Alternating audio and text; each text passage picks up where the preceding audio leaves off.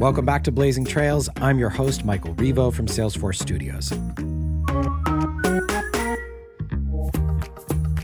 So, I want to do something a little bit different today. When I say the word entrepreneur, what kind of person comes to mind? Is it an athlete, an artist, a doctor, a celebrity? How many people imagined a military vet? Well, although they may not be the first people to come to mind, they possess many of the qualities to be a successful entrepreneur. They're great at building teams, they're focused, they have lots of stamina and integrity. And our first guest today, Taylor Justice, co founder and president of Unite Us, is a perfect example of a veteran who successfully parlayed his military training and skills into creating a thriving company. And this is a big company. His tech startup, Unite Us, builds coordinated care networks of health and social service providers, and it's reached unicorn status this year and is valued at more than $1.6 billion. In today's episode, celebrating Veterans Day, Taylor and I discuss how the pain points he experienced transitioning from active military duty to the civilian sector inspired him to co found his company. And then we're going to hear from Sam Allen, our Chief Operating Officer of Salesforce.org. He's a former Marine, and he's going to talk about Salesforce's commitment to helping reskill veterans for the jobs of tomorrow. So let's jump into the conversation with Taylor Justice, co founder and president of Unite Us. Welcome to the show, Taylor. Thank you, Michael. Appreciate you having me. Fantastic. So, okay, well, let's just start by telling us a little bit about Unite Us and your journey to start the company and what you guys are doing. So, if I left Fort Benning, Georgia, and my next duty station was at Fort Bragg, North Carolina, when I show up, you know, I know that I have housing, mm-hmm. that I have health care, mm-hmm. that I have all of these things taken care of. Uh, and because the Army and the military have figured out how to to to take care of their own uh, to ensure that they have all the resources that they need so they can put them back in the fight and they can perform at a really high level. Mm-hmm. When you transition out of the military, we didn't have that set up. Uh, you had some transition assistance programs. You had uh, some of those things that are that are building up, and they've gotten so much better over the years. But you still have to go out and find that new job, find healthcare, find a place mm-hmm. to live. All of those things re uh, uh, connect to a community that maybe you didn't come from uh, mm-hmm. previously. That might not have been your network, and mm-hmm. so that that transition was was was difficult. But you know, I think you you look at veterans and the and the skills that they bring to the table. A lot of them are soft skills in the sense of leadership, being able to handle adversity, uh, dealing with ambiguous situations. They have mm-hmm. some very hardcore technical training, which mm-hmm. some people don't think it translates to the civilian uh, sector well. But I think we've done a pretty good job of explaining that those benefits but you have uh, individuals uh, that are looking to perform at a high level and they're used to that type of culture. Mm-hmm. So um, from from our perspective, that transition uh, was difficult for folks because they've been in a system where a lot of big things have already been thought through and taken care of from a systems perspective. Mm-hmm. But now you're on your own and, and you're on uh, to your own devices, and a lot of people leverage other veterans and things of that nature. So mm-hmm. when we started to see that transition and veterans making the the the move, the the big issue was not a single service category, a job or GI Bill or whatever. It's like navigating this maze that we now call human and social services. Uh, and what the um, uh, the Pentagon wrote a number of years back called the Sea of Goodwill. 40 plus thousand nonprofit organizations that all have the best intentions of helping veterans and military families, but how do you navigate all of them? Which ones am I eligible for? Uh, mm-hmm. it can become an, a, a frustrating uh, situation. Yeah, so Unite Us was was founded to address some personal pain points that myself and my fellow co-founder both served uh, or both saw. We both mm-hmm. served in the military, and we jumped in to kind of solve that problem um, for uh, our veteran and military members, and then quickly realized that the the folks that were serving that population uh, weren't just veteran serving organizations; they were state and local government, education institutions, healthcare institutions, uh, and so when we expanded outside of veteran and military, uh, all we had to do was open up a couple more doors in our software uh, mm-hmm. because the commonality of all the organizations that they had a veteran and military program. Mm-hmm. So it was like this perfect beachhead, uh, I guess to use a military term, into yeah. the greater opportunity uh, yeah. in, in the market. But the beauty of the veteran and military community is they don't let you blow smoke. So right. the first product we rolled out wasn't the greatest, and they let us know. So we flipped our model and continued to refine uh, because you have standards in the military, uh, and you're used to holding people to those standards. So mm-hmm. uh, it mm-hmm. was definitely the the the blessing in disguise for us uh, when we started this business of starting with that population, just because you um, uh, you hold each other to uh, a different standard than than than most. Mm-hmm. You know, and it's interesting. You know, the the infrastructure bill just passed, and now it seems like there's going to be a lot of public and private relationships that are happening that are market driven, but also mm-hmm. government driven. Tell me about your experience in this sort of public private partnerships. You know, companies are having to step up so much more now yeah. and help government. You see it with SpaceX and so many different places. Tell me about that, wh- where you see the opportunity and what that's like right now between these public and private partnerships.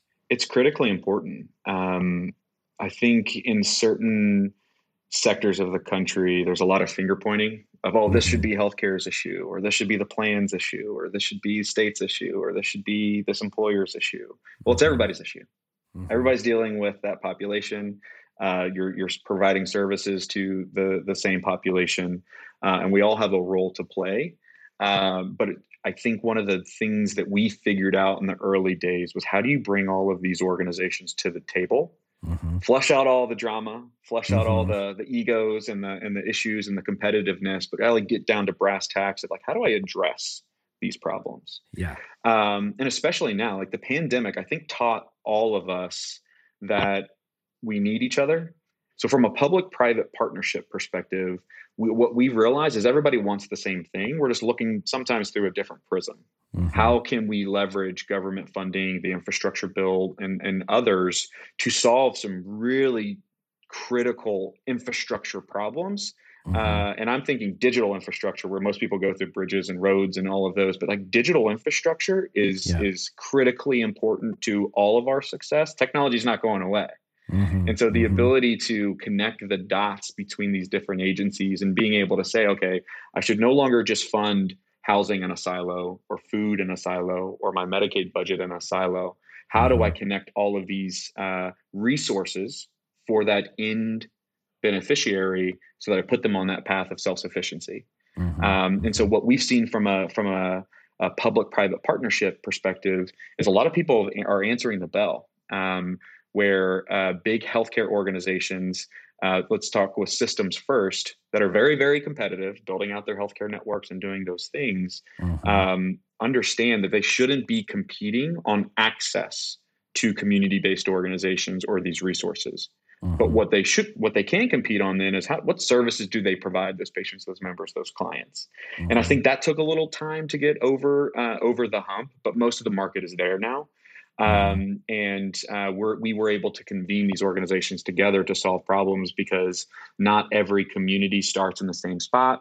Not every state government is at the same st- spot or as progressive as maybe others.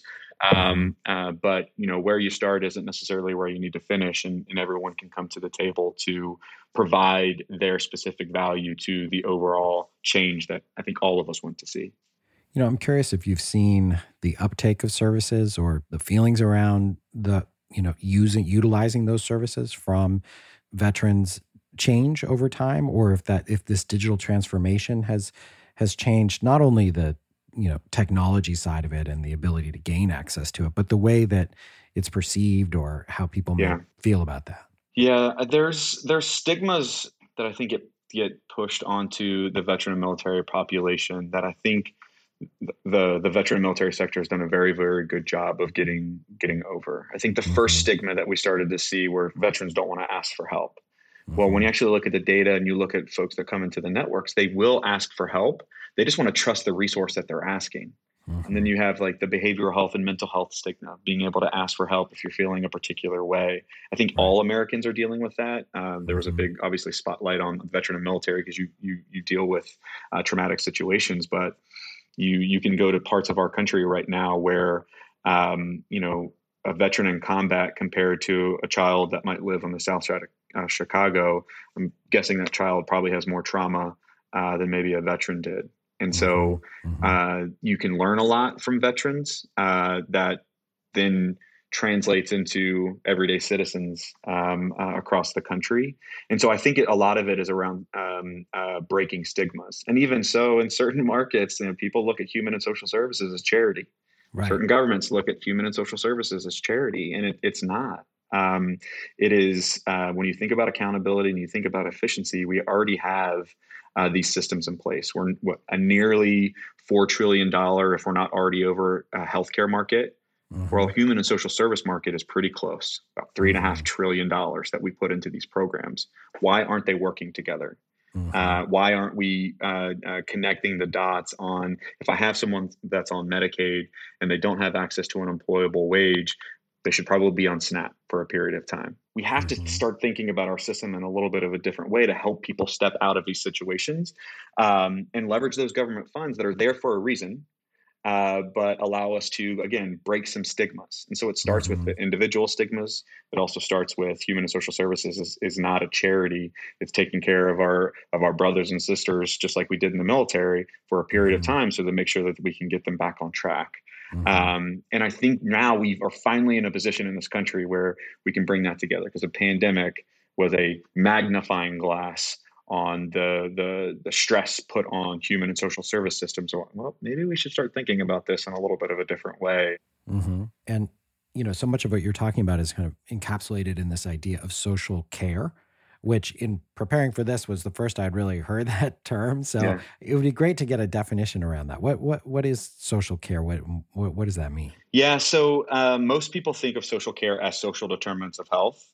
And if you look at like Robert Wood Johnson Foundation and how they define it, it's where you work, live, pray, eat, um, all of those factors that allow you to to live a healthy life. Mm-hmm. So when we think about social care, we're thinking about an entire ecosystem, and we want to become the operating system for social care, mm-hmm. both on from a government perspective, a health system, a health plan perspective, but more importantly, the community where they have a 21st century technology company that's fighting for them, that is creating solutions for them so that they can be at that same economic table as healthcare and, and, and government have, have been in a relationship for a while. We need to bring that, that, that third um, leg of the stool in if we're actually going to start to address these issues. So, so social care to us is anything that falls under human and social services and also pulling in some of those healthcare services because they're all so intertwined. Mm-hmm. Yeah, it's a powerful combination and exciting work that you guys are doing. I, I would love to talk about sort of the opportunities for veterans to within this new digital transformation that's happening and the new economy around that and and how you see veterans being able to take advantage of that how companies can tap into that that pool of folks what does that look like yeah, I mean, I think it's it's a it's a big opportunity. Like I said earlier, technology is not going away. It's going to be in everybody's uh, world in one way or another. Mm-hmm. And I think there's there's a couple things going back to responsibility. There's a responsibility for organizations like Unite Us, where a thousand plus uh, individuals within our firm, we have our own goals internally. Where 20% of our workforce we want to be veteran, military spouse, or first responder. It mm-hmm. takes uh, effort and and being intentional of your recruiting practices because someone that's coming out of the infantry like I did might not have the the technical skills and software. Um, and if you looked at my resume in 2007, there's no business Taylor Justice should be in in software. Um, hmm. but that doesn't mean I can't learn it. And so I mm-hmm. might need a uh, a period of time where I get up to speed. And you're starting to see that from DoD now, where they're letting folks do internships prior to their their termination date from the uh, from the military, where you mm-hmm. can then get engaged, learn, take the skill sets that you learned in the military, learn a specific functional area, and then be able to transition uh, uh, more efficiently. I think it's a beautiful step that we've taken, and we have a number of different organizations like Shift um, and others that we work with to bring that talent to the table uh, mm-hmm. that want to have these high tech careers, and we see ourselves as an avenue. Um, you know, when we talk about uh, the veteran and military folks that are transitioning, a big piece of people are trying to find that sense of purpose again. Well, right. What better place to continue to serve uh, and also be in a high tech uh, company than at a Unite Us or at a Salesforce or or mm-hmm. at a mm-hmm. technology uh, organization that is really creating solutions that have an impact on people. Right. Um, and so a, there's a responsibility for the employer to go find those channels. Uh, DoD and others have taken some some steps to ensure that uh, they're taking care of their their their soldiers and airmen and uh, and sailors so that they can easily transition. Uh, but for veterans that are looking for it, there are there are a lot of paths. Um, uh, and the the biggest one, however, is that that service member taking the initiative. Uh, mm-hmm. I mean, when I was transitioning out, reaching out to anybody that would pick up the phone and hear my story, I was I was just pounding the phones. Yeah, um, yeah. And so I I think the the veteran shouldn't sit around and wait for necessarily someone to come find them. Go start knocking on some doors, and yeah. you know you know what your value is, uh, and just communicating it clearly. Right, right. And I mean, it's interesting to hear you know service and technology in the, in the same sense because uh, you know so much of the news we're hearing right now is around technology that it's not really serving people or is doing the opposite. Yeah. And so right you know, I think there's so much opportunity there to think totally. about technology in this way. I mean, what what do you think about in terms of you're on the front lines of trying to connect all these disparate systems, and you know, on a personal level, we all face this with so many different mm-hmm. platforms. I mean, what do you see the future looking like in terms of you know being in the heart of trying to make this easier and trying to connect all this stuff? Is what are we? Is it is it an impossible task or how is that going? No, I, I mean, uh, I guess what's the what's the Muhammad Ali poster of like impossible is nothing. Um, I, I, try, I truly I truly believe that. Um, it's only impossible until until you do it.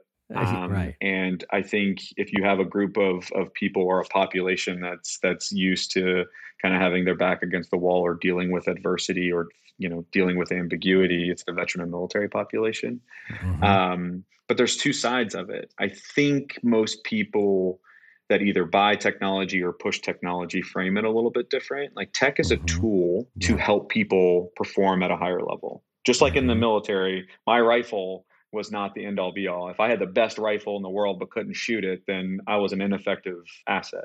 It still right. requires that highly trained soldier to then uh, leverage that weapon in in a situation where they needed to use it. Similar mm-hmm. situation with technology. What we're trying to do is there are very innovative organizations across the country, community based organizations and nonprofit, that are some of the most innovative organizations, but they never get the time of day.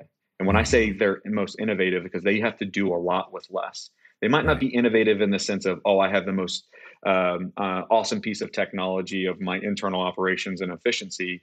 They just mm-hmm. figure things out because it's a necessity. There are people that walk into their door every single day. They figure out funding, they figure out how to, to do more with the, the assets that they have or with the personnel that they have. They're usually underfunded, understaffed, overworked, but they figure it out. You give that organization like 21st century technology that actually works for them, they're going to do some amazing things. Mm-hmm. Um, I mean, we're going to be in every county, every parish by the end of 2022. You told me that eight years ago, like, oof, that sounds impossible. Yeah. But you just keep gaining ground every day and then you build the infrastructure. Now you can do a ton of cool things on top of it. Mm-hmm. That it's going to change service delivery in this country. So I think from a mm-hmm. veteran's perspective, they're used to that. They're already in that mindset. Um, uh, they already know how to work with those type of same-minded organizations in the community.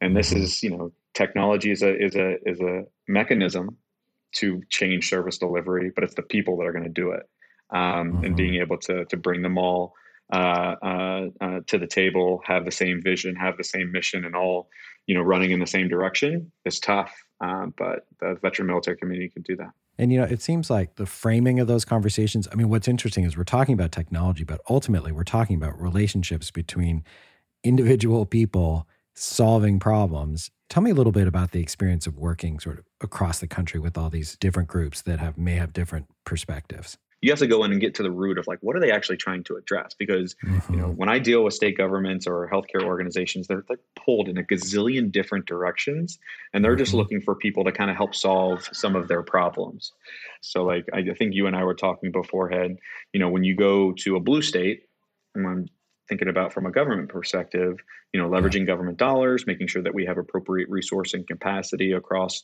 um, uh, human and social services it's an easier conversation because they're kind of already there wanting to leverage the the, the spend.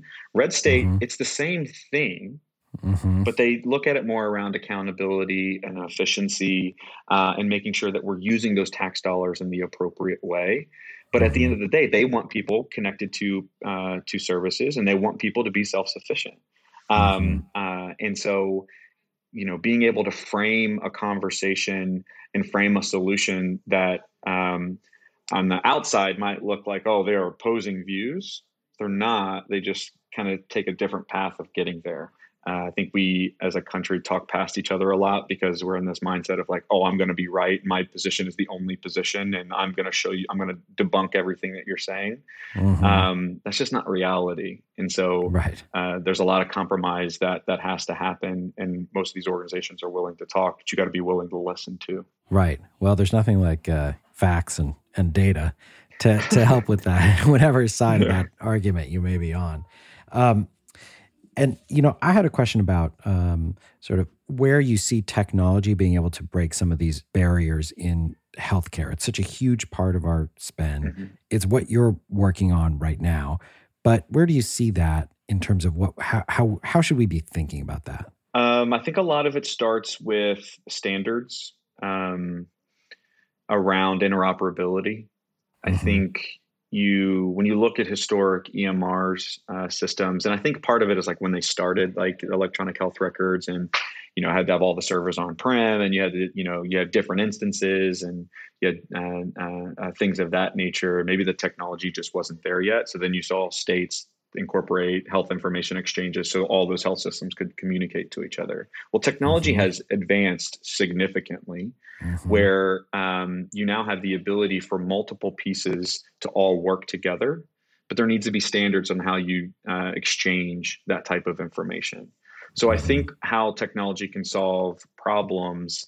Um, uh, there's a there's a couple things that have to happen. One, organizations need to figure out um, how they can better work together and how mm-hmm. that creates a force multiplier rather than oh i'm going to lose some market share here or there uh, we all have mm-hmm. particular lanes that we can play in um, and that gets tough, obviously, in a, in a competitive in, environment. But when you have those standards of how you both send and receive information between existing systems, it, mm-hmm. there's not a ton of standards uh, in the in the social care space yet. So there's mm-hmm. there's a, a responsibility on tech companies like Salesforce and Unite Us and, and others to come together and really solve some of those problems.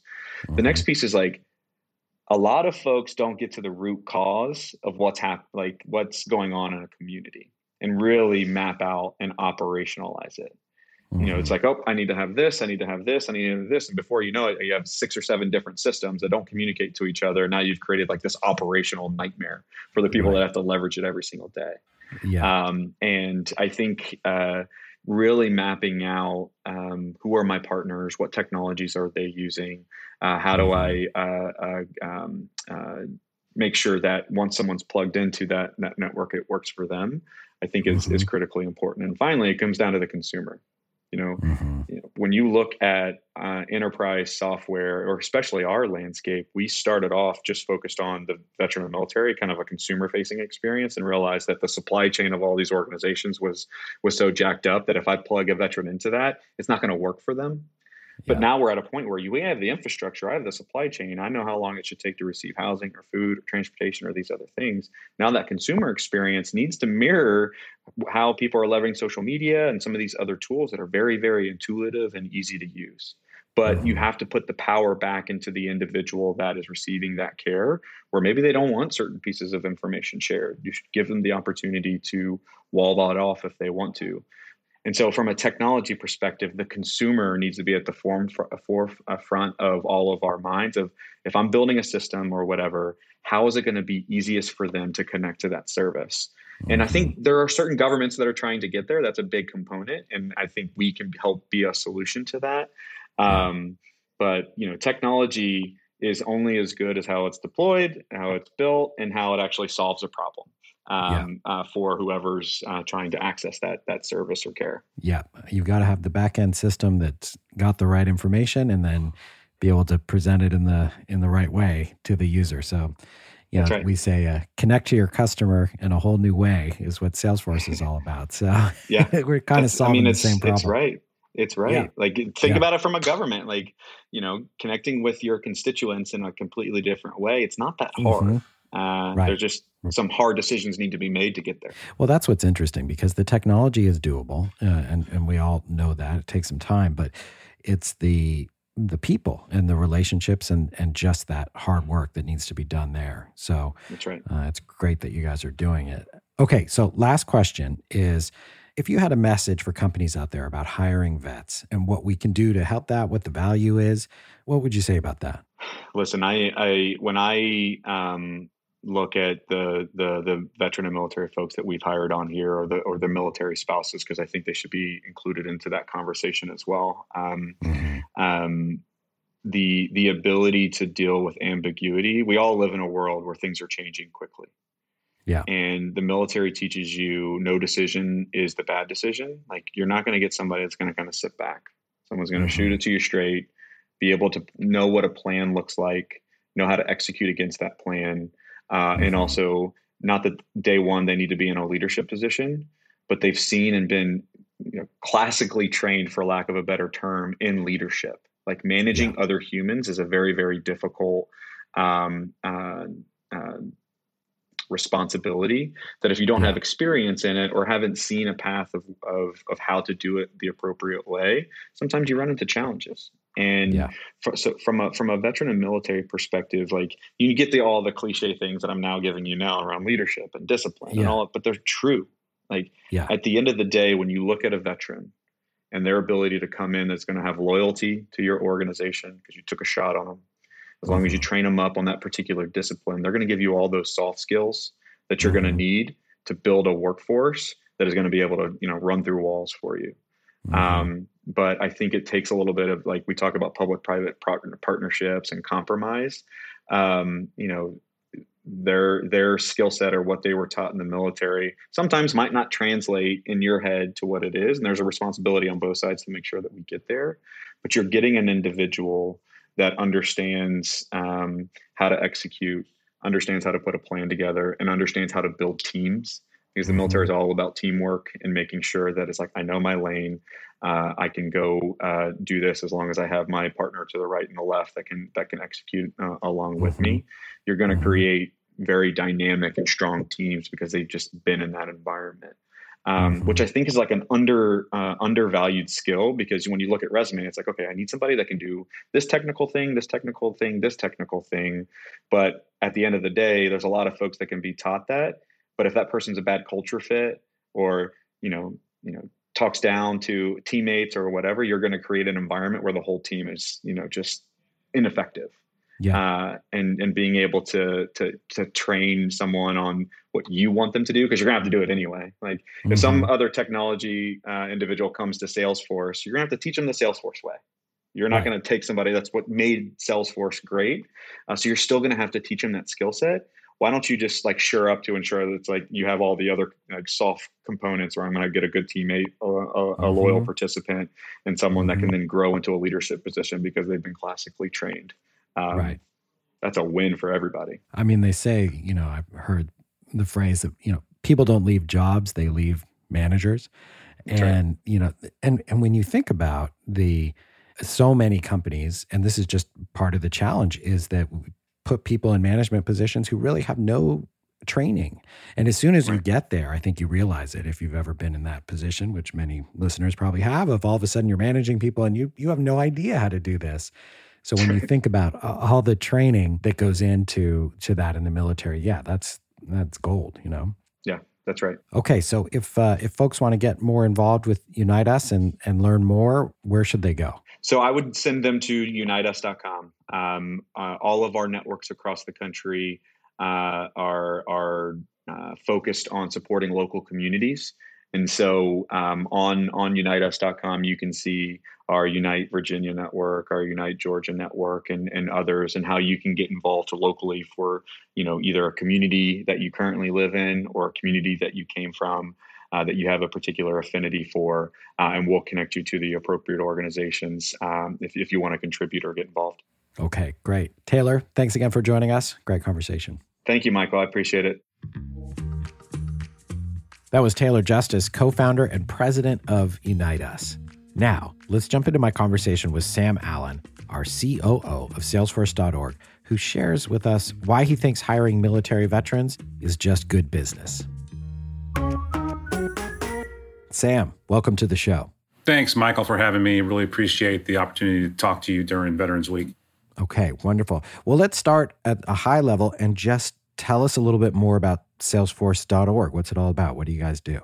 Yeah, Salesforce.org has got an interesting past. So when Mark Benioff started the company, he actually started a foundation at the exact same time, you know, as a mm-hmm. separate legal entity. And, you know, he really has been a believer since day one, which was now 22 years ago, about business as a platform for change. And he wanted to literally put his money where his mouth was. And so he started a foundation that took, at the time, 1% of his time, 1% of his money, and 1% of his equity. So for most of its history, .org was a separate, you know, um, nonprofit foundation and now it is a uh, operating division within salesforce.com still focused on the nonprofit and education sectors still mm-hmm. selling at a material discount to what you would get normally on the com price list and really is this central beating heart of business as a platform for change and we like to call ourselves the impact vertical of salesforce mm-hmm. um, and it's been an amazing organization and this year we were targeting donating 1.8 billion with a b uh, in products and services back out into our local communities globally. And you know, one of the groups that you've been working closely with over time is military and military vets specifically. Tell me a little bit more about the relationship between Salesforce and military vets. Yeah, this is a place that's special to me um, and a cause that's really close to me. I spent 12 plus years in the United States Marine Corps. So when I came to Salesforce, I was pleasantly surprised to see this thing called VetForce. And Vet Force at the time was really an internally focused employee resource group for veterans and, and veteran allies to, you know, just be supportive, be there, be there to be supportive. What we actually quickly rotated to was a, a, this opportunity to train veterans who are an amazing workforce on the mm-hmm. Salesforce platform. Uh, going all the way back when I got here seven and a half years ago, all the way up to today, there is a massive delta between the number of Salesforce administrative professionals that are needed and the ones that actually exist. Yeah. And so Mark Benioff, who's incredibly prescient, thought, wow, what a great workforce for us to actually mold into Salesforce administrators. Mm-hmm. And so there was someone, I can't remember who it was, pitched to him the idea of educating and training veterans for free on our platform and Mark said, Well, how many should we target? And I think the reaction was one to 3,000, something like that. And in classic Benioff fashion, he said, No, we're going to do 10,000. So the initial target was to train 10,000 veterans and veteran spouses for free on the Salesforce platform to get the administration administrator certificate. Mm-hmm. Um, and now we've grown that number to 40,000, which is our target. Um, and you know, a lot of this actually came from if people people don't know this, General Colin Powell was a, on the Salesforce board and was mm-hmm. someone that Mark very much looked up to. And obviously, General Powell passed away recently, and Mark redoubled his efforts on you know focusing on veterans. And so it's always been a program that not only is an internally focused a resource group that is global, but it is also this amazing platform that we are training veterans to become Salesforce Administrator certified mm-hmm. and have access to an amazing entry level technology job that they probably wouldn't have otherwise. You know, and I know that reskilling and education is such a big part of VetForce and the relationship between Salesforce and veterans, but also with Salesforce.org serving the larger educational community so much. What do you see there in terms of the changes that are happening in education right now and technology? There's so much happening in that field. Well, I mean, I so first of all, I've got two t- high school kids, and so what I've seen them go through in the last 18 two months, 24 months with COVID, and how that entire world has changed in in you know K through 12 has been pretty tremendous. Uh, mm-hmm. And then I have you know friends who have college age students. So just that entire world is getting flipped upside down. Then you have this other axis of there's a lot of conversation, and Salesforce is part of it. That why do you need a four year education to have a technology career? You mm-hmm. don't. Uh, mm-hmm. You can go get Salesforce or you know, there's every major technology company has certification programs. You can go get certified on Cisco, right? Mm-hmm. And you can be a 20 year old person who really likes technology who go get certified at Salesforce or Cisco and then has a job paying 80, 90, $100,000 depending on your location mm-hmm. while your friends are at, you know, some of your friends might be at college and getting degrees that frankly at the end of the day don't help them much. Mm-hmm. And so that whole idea of driving to results is is flipping the education world on its head and covid just accelerated all that the flip side of all that is we realize that a person standing at a lectern with with 100 bodies in a classroom uh, is not the most productive way to teach either. And I think a lot of universities are currently struggling with, well, what does this mean for the future? Because now we have an entire, you know, if generation's the right word, we've got a huge cohort of people that now want to learn differently. And they want to have multiple ways of learning. And one of them might be the classroom, but one of them might be to go log in asynchronously under a platform, consume the content at their own pace and in a in a in a directed way that gets them to where they want to go faster than having to sit through an entire four-year program. So I think there will always be a place for educational institutions. Absolutely, they will continue to grow and service a huge need in our communities. Um, but it is kind of a wake up call that things are changing and shifting. And as a technologist, it's important for us to be there to not only provide solutions to help accelerate that change, but to also help people understand it. Mm-hmm. And so, do you think this change is going to accelerate the relationship between technology and military vets being able to access education more easily and more fluidly? Yeah, I mean, we're seeing that with our Salesforce military program, and there are lots of other, you know, organizations that, you know, Accenture has a great example program for for uh, transitioning veterans. You know, to me, it just becomes less of are the opportunities there and more of how do we get the word out. Yeah. And so it becomes a marketing challenge more than anything else. The, the Trailhead mm-hmm. platform that we've we've created that we leverage for the Salesforce certification is incredibly easy to use and a compelling platform for lots of other education just besides Salesforce administrative certifications. Mm-hmm. Um, but a lot of people don't know about it. And you know, it's up now. It's up to us as institutions to drive, you know, some awareness around that and then, you know, the mm-hmm. backside of this is how do people get hired? Mm-hmm. And, you know, we have a cohort of, I think, about 500 corporations that we work with who, once a person becomes a, minister, a Salesforce administrator certified, you know, we put them into that database, so to speak. But there are yeah. tens of thousands of companies using Salesforce. And so, how do we mm-hmm. get that out there? And I, I hate to be in a world where, we do all this amazing great work up front and then you have a bunch of people coming through the system and then don't have a job on the back end because that connective tissue isn't there so i think there's still opportunities for growth yeah. um, in this but you know I, i'm pretty hopeful that our ability to leverage the technology as a platform to get veterans um, educated and certified on these technologies uh, will just continue to scale and so what would you suggest for companies who want to invest more in relationship with veterans and being able to take advantage of, the, of, of, that workforce? Well, first and foremost, their leadership has to be on board with it. This can't just be a, hey, oh, it's Veterans Week, you know, we should do more, and you throw some PR blog post out there uh, and then move on about your daily business. You've got to invest in it like you do anything else. Um, yeah. It is an important cohort of this country that we need to continue to invest in. So, my first piece of advice is, you know, you need to have an executive sponsor, someone who sits on the executive team of a company who has a passion around this subject. Mm-hmm. Because you have to you have to then define, you know, things like investment and headcount and all that. And without someone very senior taking that on, um, you know, it's going to be an uphill slog.